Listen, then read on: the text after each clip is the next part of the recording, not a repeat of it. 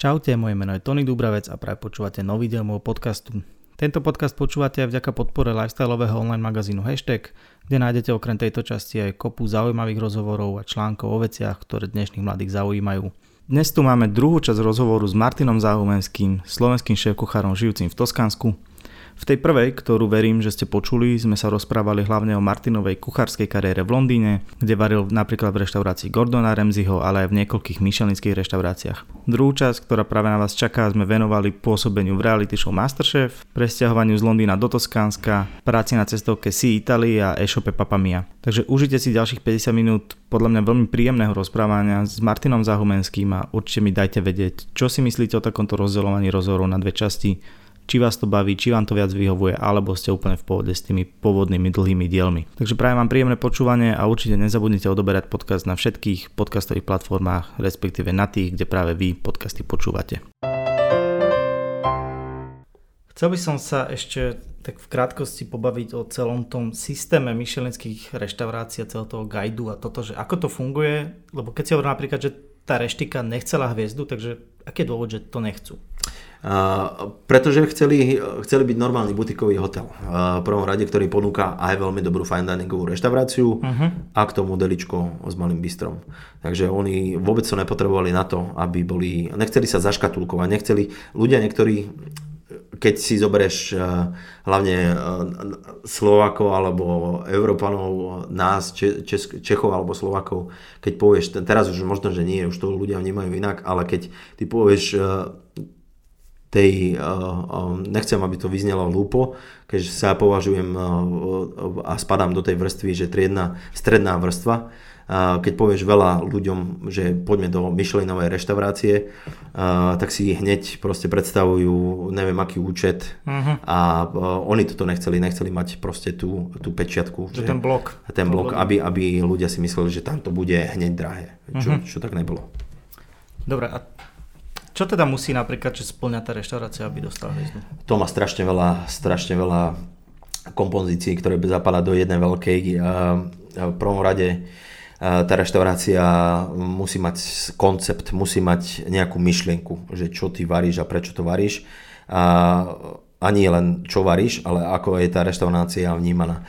Či už je to samozrejme interiér, reštaurácie, samozrejme trošku aj exteriér, ale samozrejme ten interiér a potom už uh, spadajú do toho ďalšie prvky, ako je obsluha, ako je vinná karta, ako je sezonnosť uh, kuchyne, ktoré ty ponúkaš, kvalita tých produktov, spracovanie tých produktov, uh, uskladňovanie tých produktov a tak ďalej a tak ďalej. Takže toto sú asi najväčšie, uh, najväčšie nejaké veci, ktoré to ovplyvňujú. Uh-huh.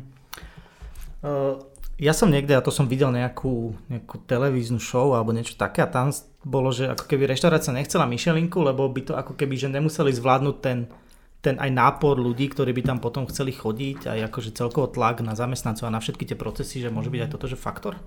Mm. Môže to tak, ako keby, môže to aj, že uškodí tej reštike? Uškodí to môže určite ale to tým štýlom, nepovedal by som to tým smerom, ktorý si to ty povedal a uškodiť to môže tým smerom, a ako som to myslel predtým, ako som sa vyjadril k tomu, že ľudia uh, si to škatulkujú, že rešt, reštaurácia s Michelinovou hviezdou bude uh, určite uh, drahá. Takže samozrejme ten štýl a uh, varenie a celý ten koncept uh, je úplne niekde inde, ako sú bežné reštaurácie, ale sú aj bystrák, ktoré fungujú takým podobným štýlom, ako fungujú Michelinové reštaurácie a nemajú Michelin. Proste tam ide o to, um, aby som ti to povedal po lopate, uh, nejako tak, aby to každý pochopil, že vlastne Michelinová reštaurácia uh, je prestíž, áno, ale môže ti aj ubližiť tým štýlom, že keď ty, uh, v prvom rade, ako som to vysvetlil predtým, že tí ľudia si to môžu škatulkovať a potom, keď ty možno, že čo sa môže stať, ty tú hviezdu stratíš. Takže tým ty stratíš tú nejakú popularitu. Každý chce mať Michelinovú hviezdu ale ty máš na to, musíš splňať svoje uh, kritériá, čo sa týka aj servisu, čo sa týka uh, tých techník a proste celého uh, toho um, nejako kolobehu a ty na to musíš mať ľudí, ktorí musíš zaplatiť. Ľudia sú najdrahšia, uh, najdrahšia ingrediencia Michelinovej reštaurácie. Uh-huh. Takže uh, tie bystrá už, už nemusia mať toľko tých kuchárov, aj keď uh, varia možno, že aj na takej úrovni, ako sú myšlinové reštaurácie, ale už nemusia mať proste, že uh, tuto sú tri bodky a tuto sú není. Vieš, uh-huh. že, aby si to pochopil tak polopatne, že proste tam ide uh, naozaj o tých ľudí, čo je najdrahšia položka uh, v kolobehu celom uh, o týchto myšlinových reštaurácií a väčšina z týchto reštaurácií uh, z ich majiteľov, a čo sú väčšinou, aspoň v Anglicku, sú vlastne šéf kuchári, že je šéfovner, že má svojich investorov, ktorých musí platiť a tak ďalej a tak ďalej.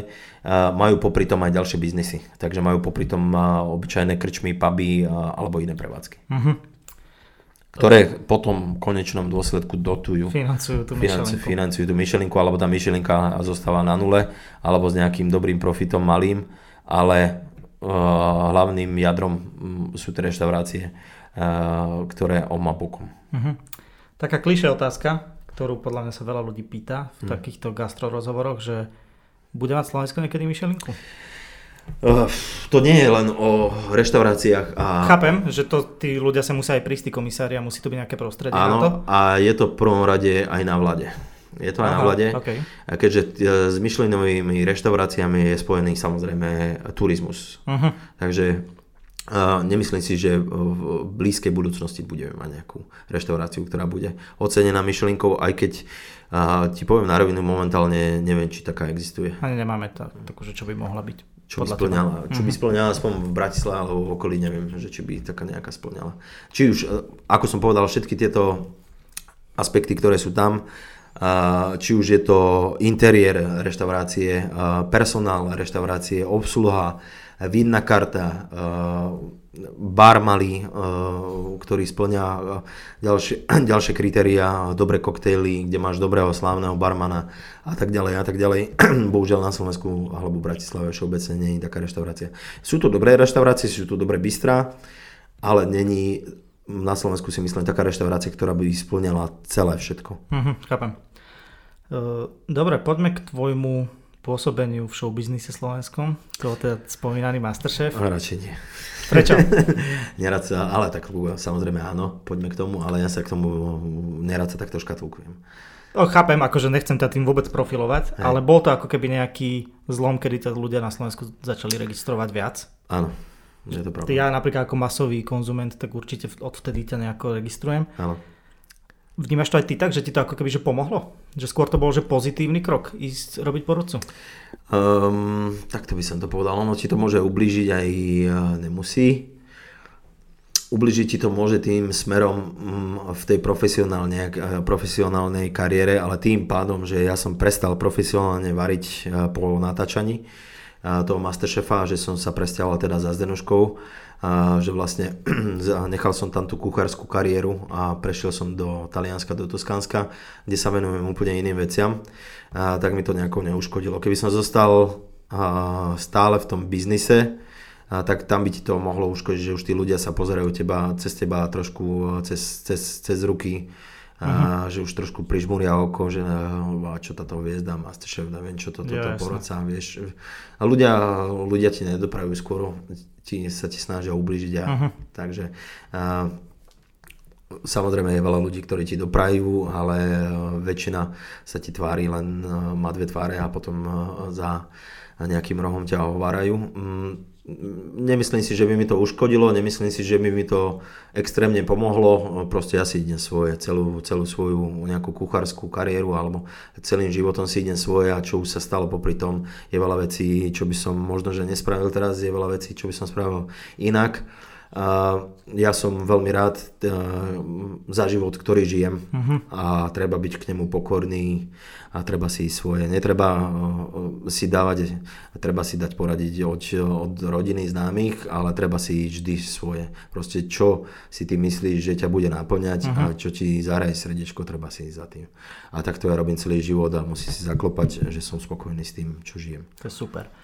Ako vnímaš celkovo, že koncept Masterchefa ako reality show, ktorá hľadá ako keby že nádených kuchárov?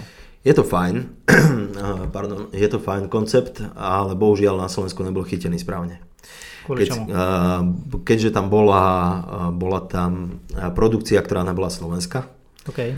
takže už to už je zle. Vieš, že robí produkciu, bol tam dobrý režisér Karol Vosadko, alebo takto režiséri a mm-hmm. takto, ale tá finálna produkcia bola zo zahraničia, takže oni ti nemôžu dať nemôžu diktovať veci, ktoré prispôsobovať, ktoré, ktorým nerozumejú, ako, uh-huh. ako mhm. to funguje na Slovensku. No a toto sa dialo aj v Čechách. No a potom si povedali, tiež to nemalo veľký úspech, tie prvé série, alebo prvá séria, druhá séria. A potom vlastne si povedali, nová televízia si povedala, že si vytvoria, vytvoria novú porotu s tým, mm, kvôli tomu, že si zoberú nových porodcov, že sú tí starší boli zazmluvnení ešte možno. A ja to chápem tak, teda možno, že to nie je úplne pravda, ale ja to tak vnímam, že vlastne uh, potom si zobrala televízia to všetko celú aj produkciu do svojich rúk a chcelo to refreshnúť, že to je nové, nový projekt aj keď ty musíš mať tú šablónu, ktorá spadá pod toho Masterchefa, že musíš mať tú určitú, určité pravidlá, ktoré uh-huh. musíš splňať. Ale oni si dali, aby to refreshli tam Šemka a ostatných chalanov, čo sú tam traja, čo sú výborní. A teraz pozri sa, v Čechách Masterchef striela, proste je veľmi obľúbený uh-huh. a mhm. má to veľkú publicitu a a vystrelilo to chalanov úplne niekde inde. Uh-huh. Takže na Slovensku ja si myslím, že my sme boli dobrá partia, čo sme boli porodcovia chalani kuchári s, Jardom, a, s Jarom a Ertlom a s Bránkom Kryžanom. Veľmi sme si sedeli a sme boli dosť e, každý iný, by som povedal, uh-huh. že sme sa veľmi dobre doplňali, ale nebolo to podchytené aj televíziou alebo celkovou produkciou moc dobre. Nerobil sa tomu ani veľký marketing, nemalo to, bolo to na hrane už uh, že malo tu dobrú sledovanosť, ale bolo to na hrane, aby sa točila ďalšia séria, tak to poviem. A OK. Ty si mal nejakú rolu v rámci tých porodcov, keď si zoberieš napríklad Superstar, Habera je prísny, potom je niekto taký empatický a takto, že bolo aj toto v Masterchefovi? Nemali sme to takto, že doslova rozdelené, ale ja som bol za toho prísnejšieho. Áno. A bolo ti to, že prirodzené, alebo to bolo Uh, Bolo to nejako veľa ľudí, scenárom. Veľa ľudí si myslí potom, keď ma stretlo, keď videli tú šovku, že som veľmi arogantný uh-huh. a neviem čo, čo vôbec není pravda. Uh, akože som svojský, poviem to takto, ale mám veľmi dobré srdce a som otvorený, veľmi priateľský a naozaj priamočiary, čo som aj v osobnom živote, takže uh-huh. tak som bol aj tam. Ale tá televízia trošku inak vykreslí. Uh-huh. Máš pocit, že môže z takejto show reálne vzísť nejaký dobrý kuchár? Môže, môže, deje sa to, pozri sa napríklad v Čechách Kristinka, čo vyhrala minulého Masterchefa v Čechách. Teraz študuje niekde v Londýne. Teraz študuje v Londýne a tá sa ide svoje, má úžasnú, krásnu kariéru. Kuchárku vydala, myslím, že to áno, ide áno, Londýne, áno, hej. áno. A celú kariéru má ešte pred sebou, má 20 rokov. Mm, je to skvelá kočka, ktorá si ide svoje a uchopila to do svojich rúk, a stojí s nohami na zemi, aj keď je trošku hlavou oblakov, ale v tom dobrom uh-huh. slova zmysle, že to využíva proste uh, tú platformu, ktorá jej to dala, ten Masterchef, ju vystrelila niekde inde, že je známejšia v, v celkovom, celkovej populácii uh, tej Českej republiky a proste v tých médiách. A jej to len pomohlo a uchopila to správnym smerom a veľmi fandím. A je fakt super baba, poznám mu osobne, prešli sme spolu, ja robím, mám taký malý koncept, mám duo Mazda and Road, takže duo dvojica Mazda Martin Zdenka na cestách and Road a e, takto sme cestovali my e, minulý rok, e, sme spolu prešli Švedsko, Norsko, Dánsko. Okay. Takže mal som mu čest spoznať osobne a je úplne v pohode kočka celú kariéru má ešte len pred sebou a to sa mi veľmi páči, že má veľký drive a že eh, nebola vyučená kuchárka a išla to študovať, aby mohla dokázať, že nevyhrala len nejakého masterchefa, uh-huh. ale že naozaj to reálne študovala a pôjde ďalej. Ja si myslím, ona má skvelú a veľkú kariéru pred sebou a prajem je to. V Čechách je ešte Marek Pavala, ktorý tiež vzýšiel z Masterchefa, myslím.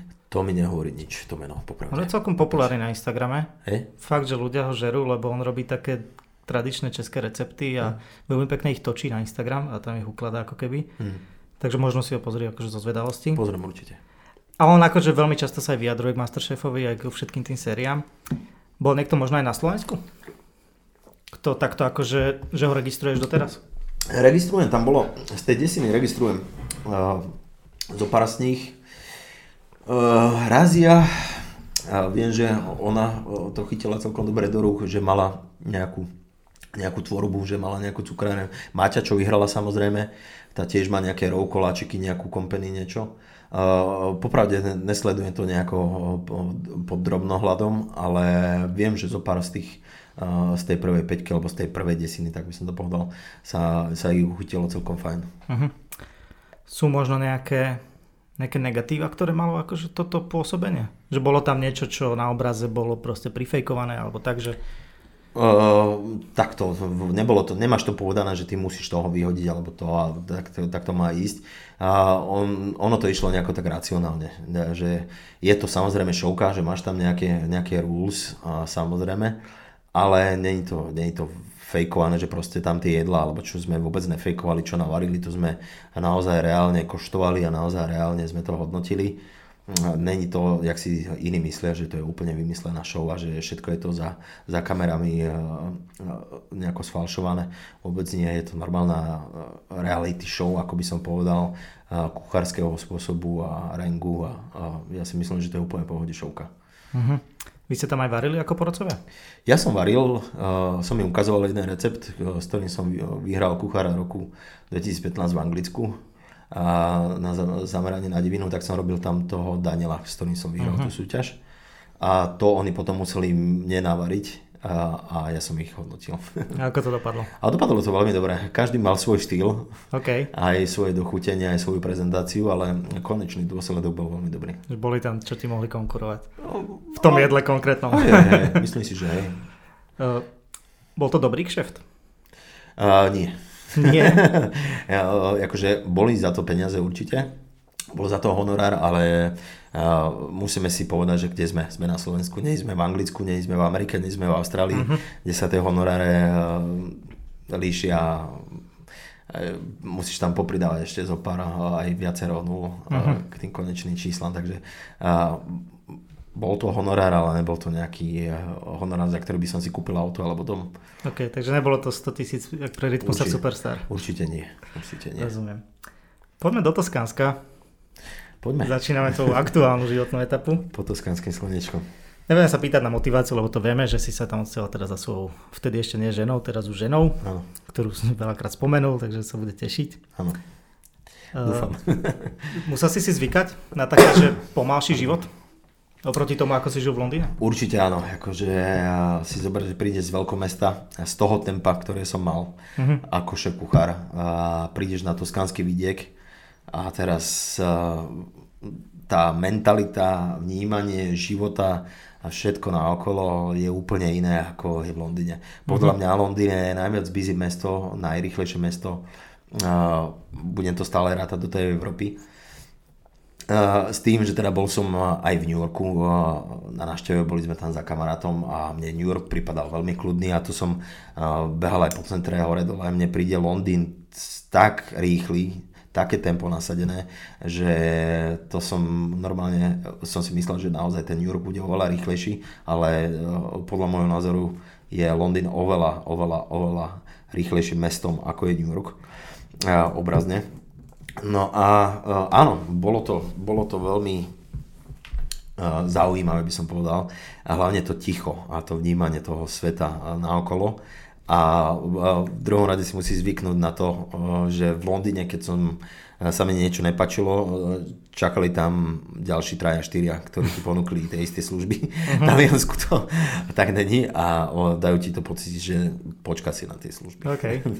Takže je tam ten svet naozaj pomalší a oni si naozaj nerobia z ničoho žiadny stres, žiadnu, proste aj to vnímanie celkové aj teraz, čo sa týka korony, a tohoto covidu vnímajú úplne inak, ako vnímame my Slováci. Dobre, sú rozdielne trošku možno, že tie pravidla. Lockdowny jedno s druhým, ale nie až tak veľmi. Ale e, čo chcem povedať týmto je, že Taliani e, to berú všetko pomalšie a racionálnejšie. Že dobre, je to obdobie, ktoré je. Možno, že nie je možno, ale určite e, to bude mať následky aj ďalšie roky. Ale poďme sa prispôsobiť a berme to, že to je tu a poďme sa s tým vyrovnať a pracujme s tým. Na Slovensku to funguje úplne inak a proste vidíš, čo sa deje na okolo. Mm-hmm.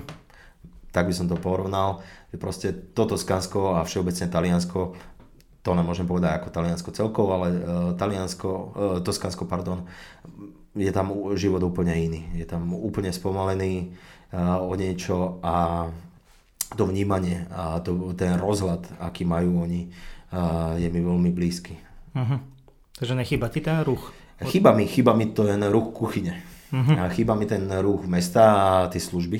Uh-huh. Ja som bol stále zavretý, ako som spomenul, v kuchyni 5-6 dní teraz by bolo to obdobie, eh, keď sú Vianoce, že sme robili 6 dní, nie 5 okay. dní a že sme mali jeden veľký servis dlhý, proste, mm-hmm. že sme začali obedmi a že nemali sme tú pauzu medzi tým, aby sme si stihli nejakou popratou a vyleštiť, že sme to stíhali. To nejako... sa kvôli čomu robilo? Že bolo viac ako keby záujmu? Ja, áno, áno, áno, presne.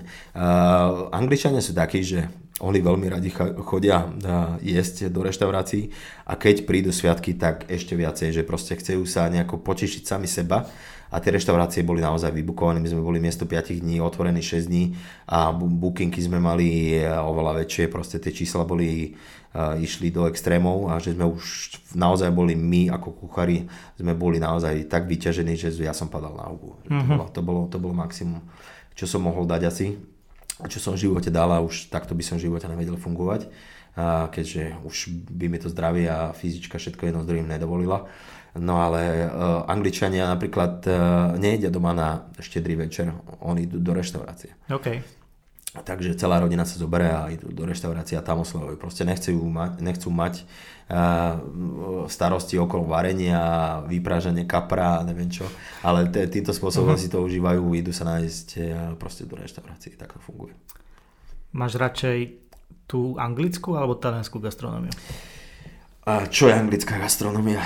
To by si mal asi vedieť ty najlepšie. No, vieš, no, to je, to je mix kultúru, ktorý je. A talianská kuchyňa je talianská kuchyňa. Uh-huh. Samozrejme je tam influence aj z ďalších krajín, no, ale má to svoje jadro, má svoje, proste talianská alebo toskánska kuchyňa je taká rovnaká po staročia. Uh-huh. No, anglická kuchyňa neexistuje. Existuje, ale čo je to, fish and chips. To sa hovorí zo srandy, že tikka masala je národné jedlo, áno, áno, anglické. Takže... Áno, áno, presne, to, tam som sa chcel aj smerovať, okay. a, že proste anglická kuchyňa je všetko len nával a influence druhých krajín. Takže také, že shepherd's pie a yorkshire's pudding a to takéto. Sú, to, to sú anglické jedlá ale tie nie sú až tak veľmi obľúbené, neviem. Uh-huh. Akože môžeš to rátať do tej anglickej kuchyne, ale aj to má nejaký influence, ktorý prišiel zvonku. Jasné. Talianská kuchyňa má talianské korene odjak živa. To je predsa len ten Londýn je asi také, že multikulty mesto. Áno, metropolitné. veľa ovplyvňuje. E, čo vy robíte v Toskánsku? Ako prebiehajú vaše dni? Myslíš teraz alebo celkovo? Za... Celkovo. Teraz chápem, že rok je špecifický, ale skôr za bežného Hej. fungovania. No začína nám sezóna v podstate už okolo marca. Veľká noc príde a už, už proste už začíname mať dosť busy a dosť veľa práce s tým, že teda tá hlavná sezóna príde v nejakom máji a že už naozaj máme za normálnych podmienok, doteraz sme mali týždeň okolo tých 150 hostí, ktorí uh, si cez nás zarezervovali ubytovanie a my sme im poskytli všetky si služby, ktoré uh, k tomu sú a ktoré sú žiadané. Takže sme im neviem, poviem príklad, že prídeš ty do Toskánska a chceš uh, byť 5 dní na krásnej úsadlosti s bazénom a chceš mať jeden deň let balónom, potom ochutnávku vo vinárstve a neskôr ísť do Florencie so sprievodkyňou, na druhý deň chceš ísť na e, Vespe sa previesť okolo po toskánskych kopcoch, chceš ísť e, na sedliackú tratóriu sa nájsť dobrú pastu od nejakej nony, tak ti to všetko vybavíme, všetko uh-huh. to mhm. zariadíme. Takže za normálnych podmienok sme mali 4 devčatá, Jedna bola čisto na rezervácie, jedna bola čisto na zážitkové programy, čo som teraz spomínal.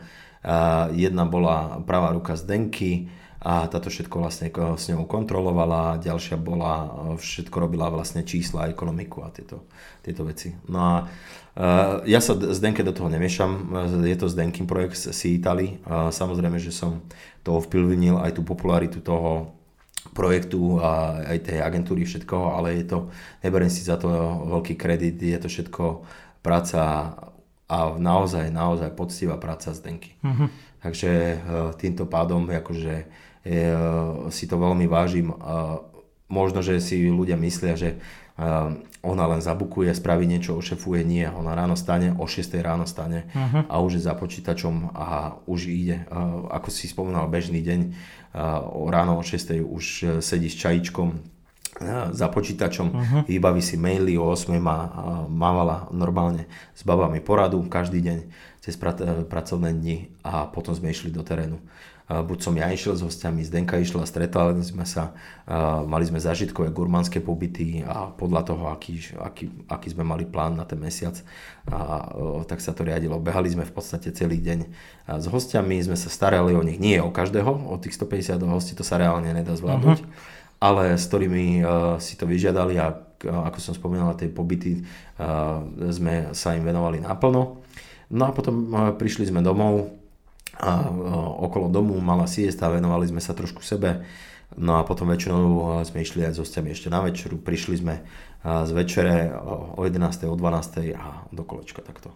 OK, takže celý ten váš život sa v zásade točí okolo cestovky. Okolo, áno, presne, to máš pravdu. S tým, že napríklad minulý rok ja si riešim aj svoje projekty a robil som rôzne konzultácie, napríklad minulý rok v jednom hoteli tu v Bratislave, kde som musel chodiť každý mesiac uh-huh. a dá sa povedať kvázi na kontrolu a pomeniť a možno, že jedálny lístok trošku.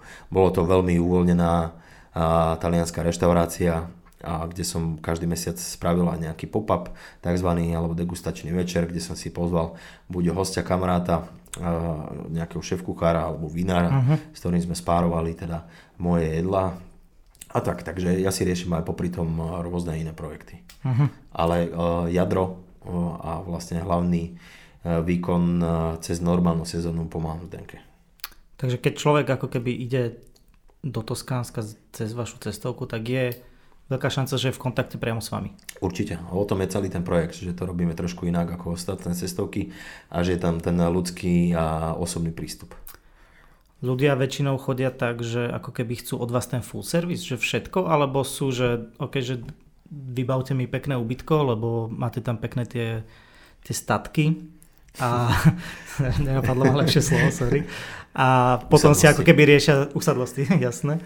A potom si riešia svoj program, alebo vyslovene to chcú, že na kľúč. Veľa ľudí už chodí a ako e, z tých zákazníkov sa strašne veľa z nich sa stáva našimi blízkymi priateľmi Takže oni už vedia, že už keď tam idú štvrtý rok za sebou mm. a do tej istej časti, že čo už majú pochodené, čo nemajú pochodené a niektorí si robia naozaj, že prieskum, kde chcú ísť, čo, chce, čo chcú ísť, ale niektorí sú takí naozaj, že si to dajú ušiť na kľúč. Mm-hmm. Je, je, to, je to individuálne, každý, každý inak je vnímaný, ale väčšinou je to tak, že im nechajú si vytvoriť ten program, že nechajú si poradiť a tak fungujeme. Ale prídu aj takí, že sú pripravení, nabiflení, že tam, tam, tam to chcú vidieť uh-huh. a idú si svojím smerom. Jasné.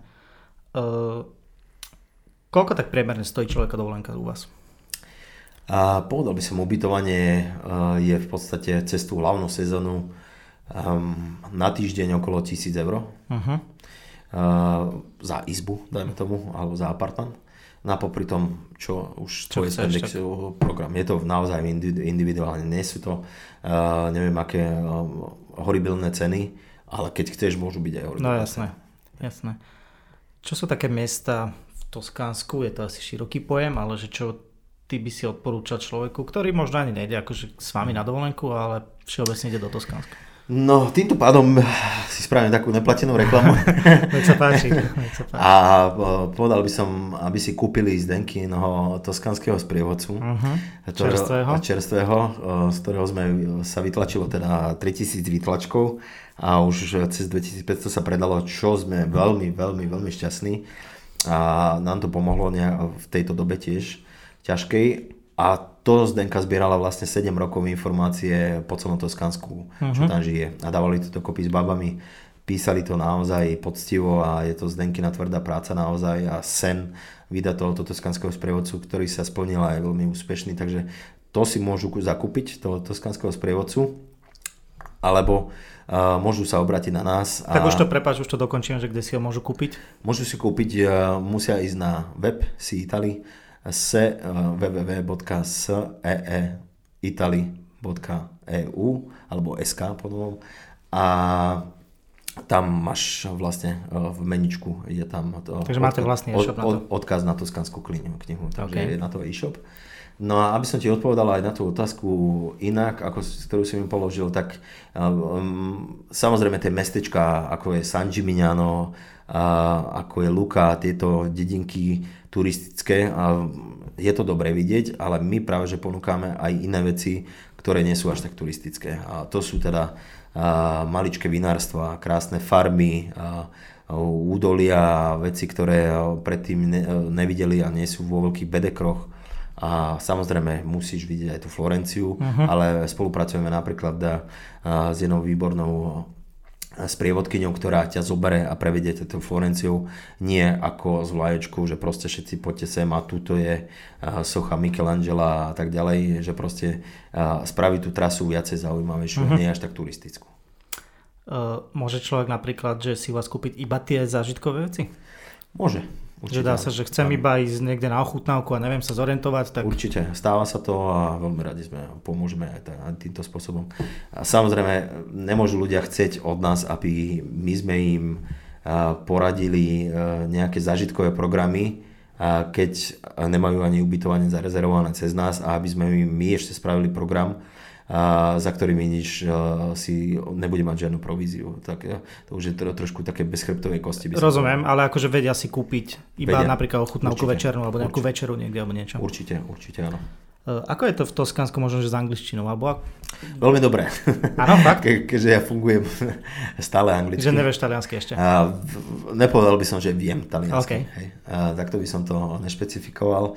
A, som tým pádom lenivý, trošku do tej taliančiny sa tlačím, ale a, keďže sa dorozumiem všade anglicky uh-huh. a čo je veľa ľudí z toho prekvapených. To som aj ja prekvapený. Hej, že... A, že sa dorozumieš anglicky, tak som není nútený. Akože samozrejme, že sa na teba lepí tá taliančina.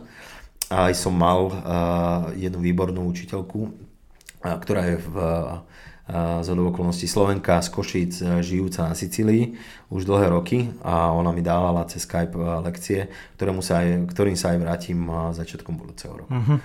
Takže využijem ešte to popri tom, popri iných aktivitách a mám to aj za jednu podmienku kvôli jednej televíznej šovke a že aby som sa no, priučil viacej taliančiny. Rozumiem. Uh, takže vedia aj takí tí starí Taliani, že dohovoríš sa po anglicky? Nie úplne tí starí okay. na vidieku, ale... Nemáš problém tam zvládnuť dovolenku, ak nevieš po taliansky? Presne tak. Okay. Funguje napríklad niečo také, ja som si to napríklad vo Francúzsku všimol, že taký icebreaker je, keď prídeš niekam, nevieš po francúzsky a iba sa pozdravíš po francúzsky, poďakuješ, že takéto tie frazičky, že pomáha to napríklad aj Talianom? Určite áno, určite áno, akože keď s nimi komunikuješ svojim uh, jazykom talianským. Uh, že vidia aspoň, že sa snažíš áno, trošku. presne, hej, ale tak ono, ono to je spevavé, vieš, a uh-huh. aj sa pousmejú, vieš. Veľa ľudí príde a začne na nich uh, chrliť tiež povedal by som, si myslia, že hovoria taliansky, ale začnem po španielsky. Ako Aha, po španielsky. Okay. Gracias. Á, jasné, jasné, jasné. a, a, tieto výrazy, tak vtedy sa tak pousmejú, ale nechajú ich v tom. Jasné. Lebo ja napríklad, ja som bol teda z Talianska iba v Miláne a mal som tam miestami veľký problém sa dohovoriť anglicky. Hej? Ale skôr som mal pocit, ako keby to bolo, že mm. zámerne. Mm že ako keď vo Francúzsku nechcú proste Francúzi veľa hovoriť anglicky, že to bol skôr na ten štýl. Hej, neviem ako je to v iných uh, krajoch, v iných, v iných regiónoch Talianska, ale ja som sa vždy v pohode dohodol. To je super. S, tali- s angličtinou. A v Toskánsku naozaj je to v pohode úplne. Uh-huh. Vy máte okrem cestovky, máte ešte taký, taký ten e-shop, ktorý si spomínal na začiatku, volá sa Papa no, Mia. Áno. Alebo je to celkovo ako keby značka nejakých produktov tvojich? Áno. Je to aj značka už teraz a vlastne to bolo, to bolo také, taká myšlienka, že čo budem robiť, keď ja som volal Zdenku do Londýna, že poď, mám tu výborné zázemie, výbornú kariéru, že pod za mnou do Toskánska, eh, do, do, do Londýna, pardon. A ona mi povedala, že dobre, ale ja mám cestovnú agentúru, projekt, ktorý je zameraný na Toskánsko a uh-huh. že ty variť môžeš všade. Tak s, takou, s takým malým srdiečkou a dušičkou sa ma spýtala, že či by som sa za ňu presťahoval ja do Toskánska. Uh-huh. A keď som povedal áno, tak skoro vyskočil. Koľko si zvažoval? Uh, zvažoval som to dosť dlho, aj prvú letenku som aj zrušil že som neprišiel hneď a potom som povedal, že dobre, teda balím kufre a, uh-huh. a idem za tebou. Cool. Takže si si vymyslel, že budeš mať aj no. svoj projekt. A to sme sa vtedy zamýšľali so Zdenkou, že dobre, teda môžeme robiť tie gurmánske pobyty, môžeme robiť e, školy varenia, môžeme robiť degustačné e, akcie, že to bude, to bude vlastne moja hlavná taká úloha a vínarstva, ochutnávky a tieto veci.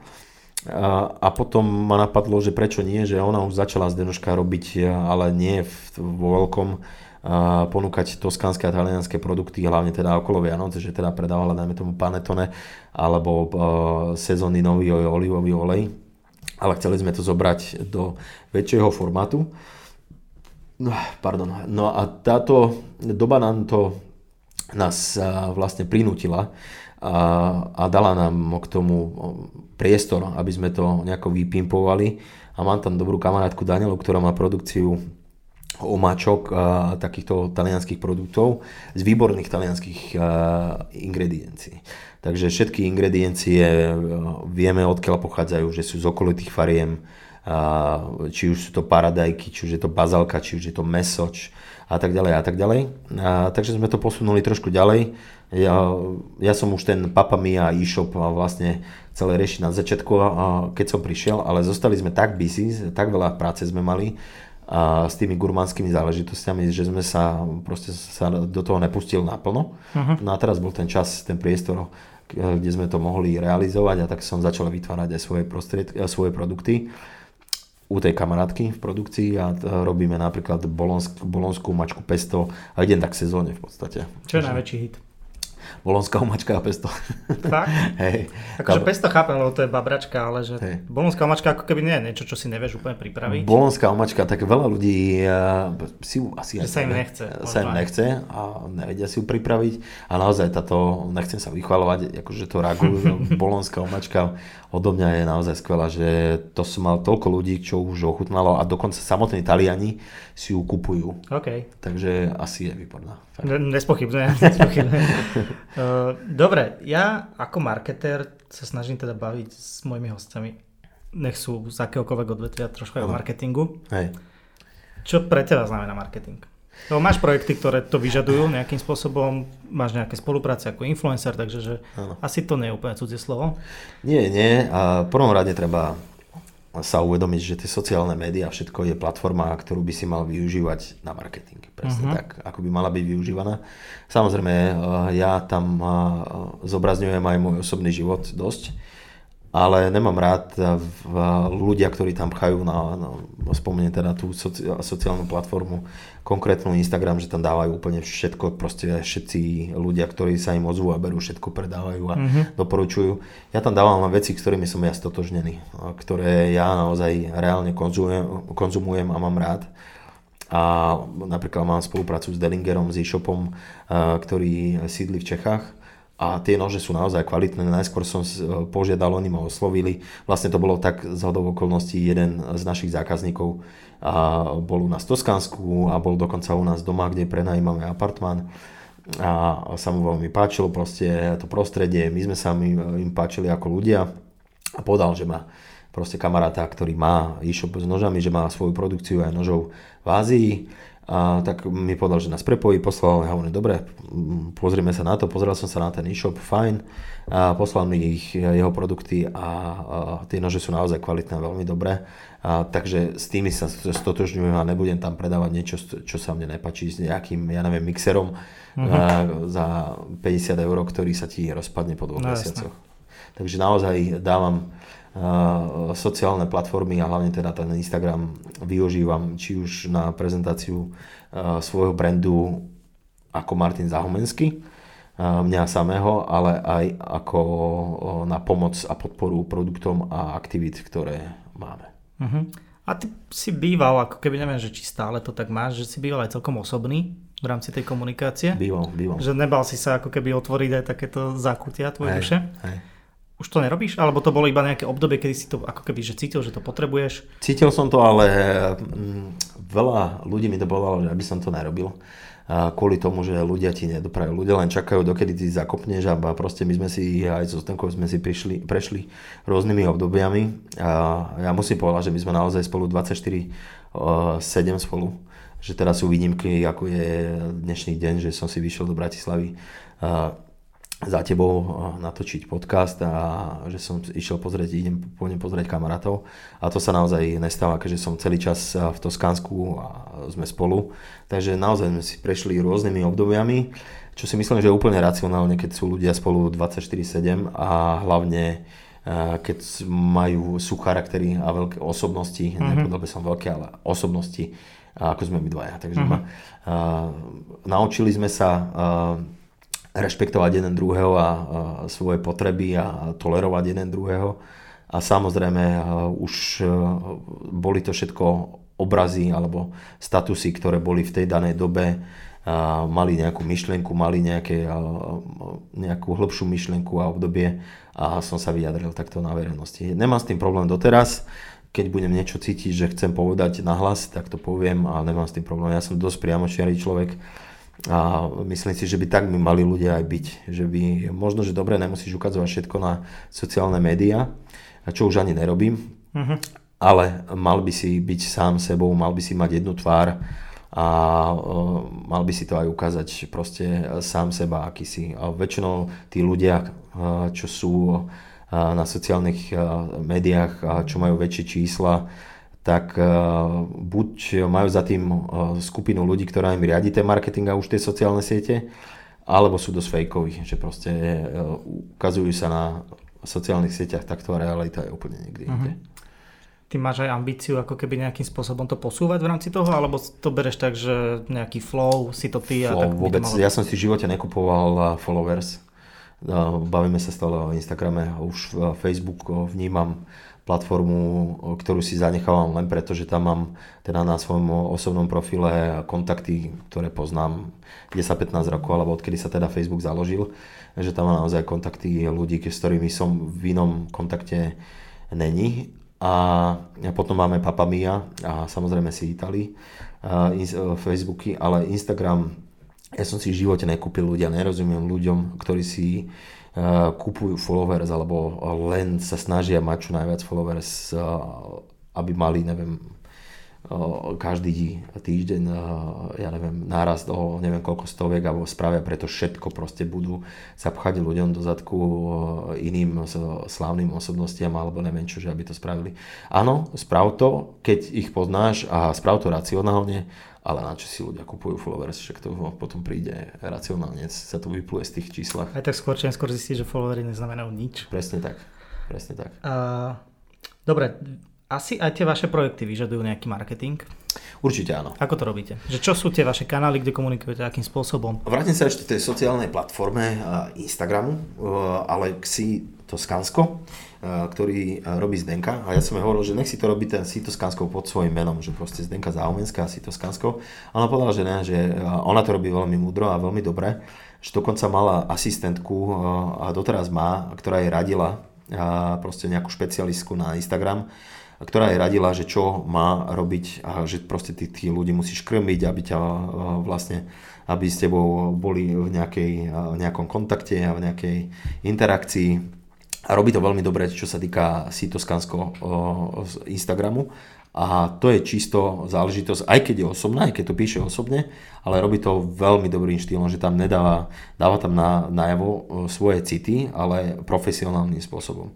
Čo sa týka môjho Instagramu, ja tam dávam naozaj, že čo, ako sa cítim a ako to uh, beriem v ten daný moment a proste takto dávam a neriešim to. Keď sa to niekomu páči, páči, keď sa to niekomu nepáči, nemusíš ma sledovať, ďakujem pekne.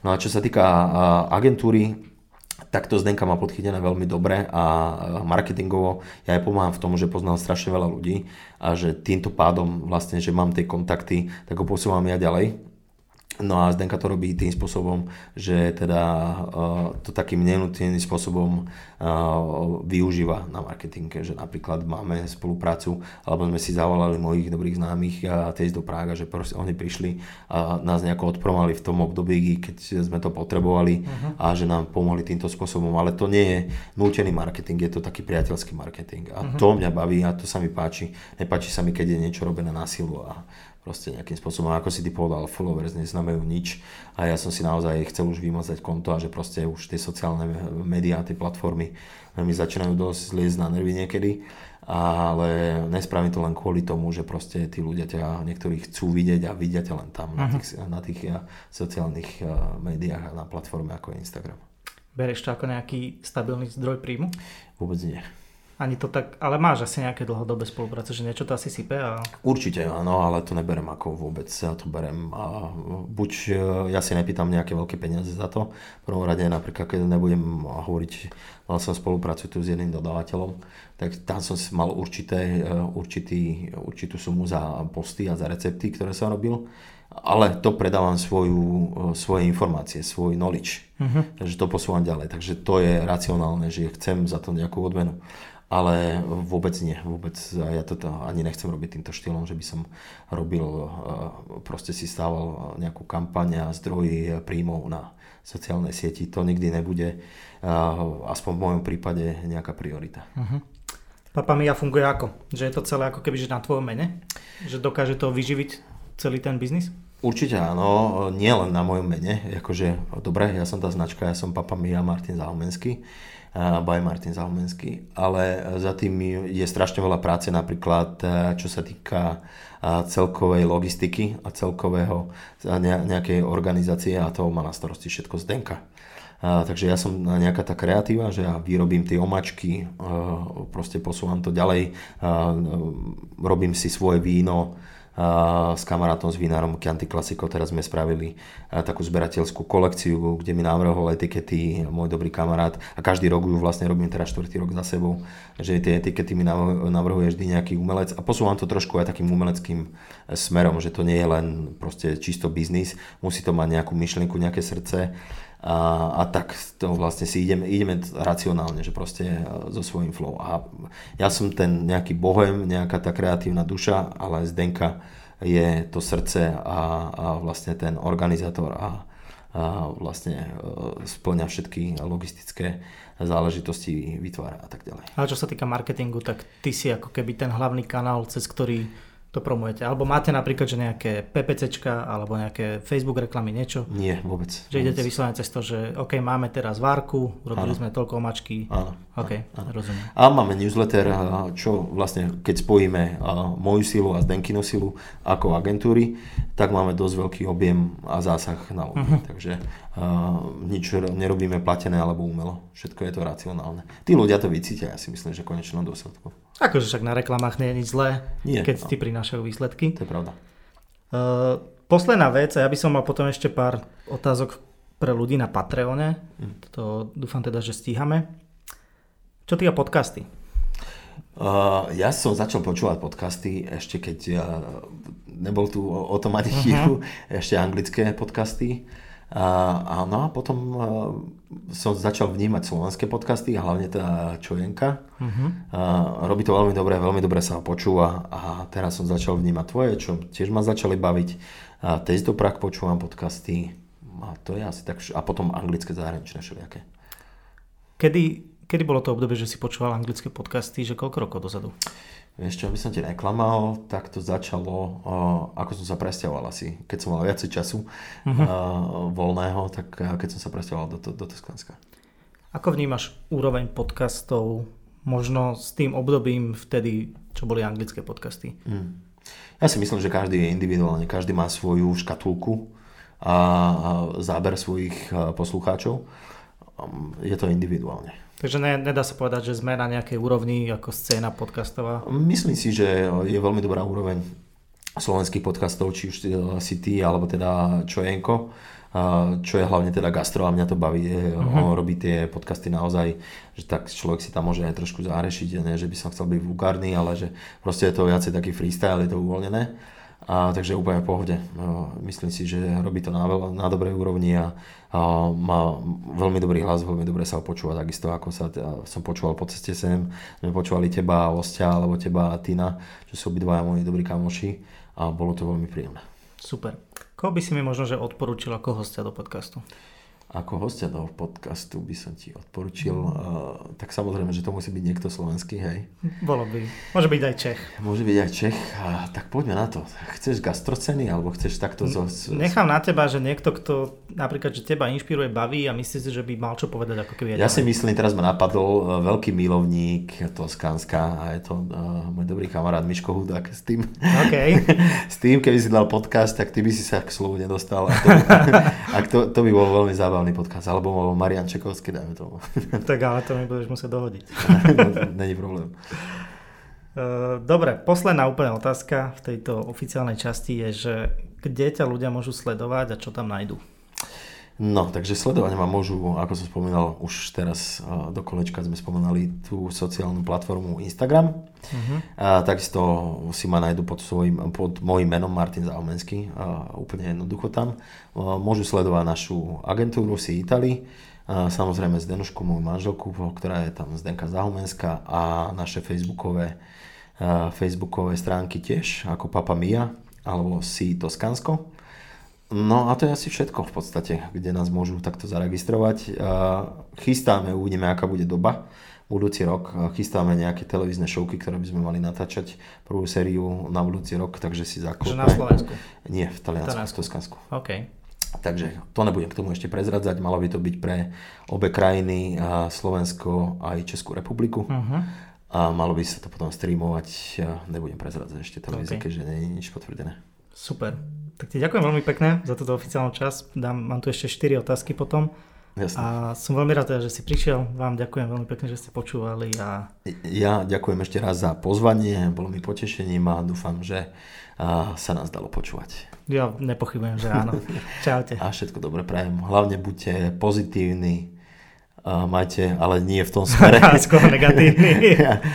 nie v tom smere, ktorom všetci ľudia teraz rozmýšľajú, ale myslou a skromný a nohami pri zemi, srdečko veľké a dávajte ľuďom lásku a tá láska sa vám vráti.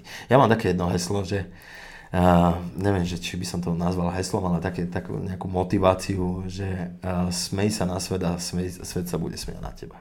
Je, to takže, je pekné. Takže asi tak. Ďakujem veľmi pekne za pozvanie ešte raz. Díky moc. Čaute. Ahoj. Čauko. Práve ste počuli druhú časť rozhovoru so slovenským šéf-kuchárom Martinom Zahumenským. S Martinom bude aj rýchla bonusová časť pre Patreonov, v ktorej som sa spýtal ešte pár zaujímavostí okolo jeho obľúbených jedál. Ak vás zaujíma tento alebo iný bonus, tak určite skočte na www.patreon.com lomeno Tony Dubravec. Link nájdete aj v popise tohto podcastu. Nezabudnite odoberať tento podcast na vašej obľúbenej podcastovej platforme, či je to Spotify, Apple či Google podcasty alebo ktorákoľvek iná. Ďakujem vám, že ste počúvali, budem sa tešiť na váš feedback. Ďakujem vám za podporu v celom roku a prajem vám pekné sviatky. Počujeme sa zase na budúce. Čaute.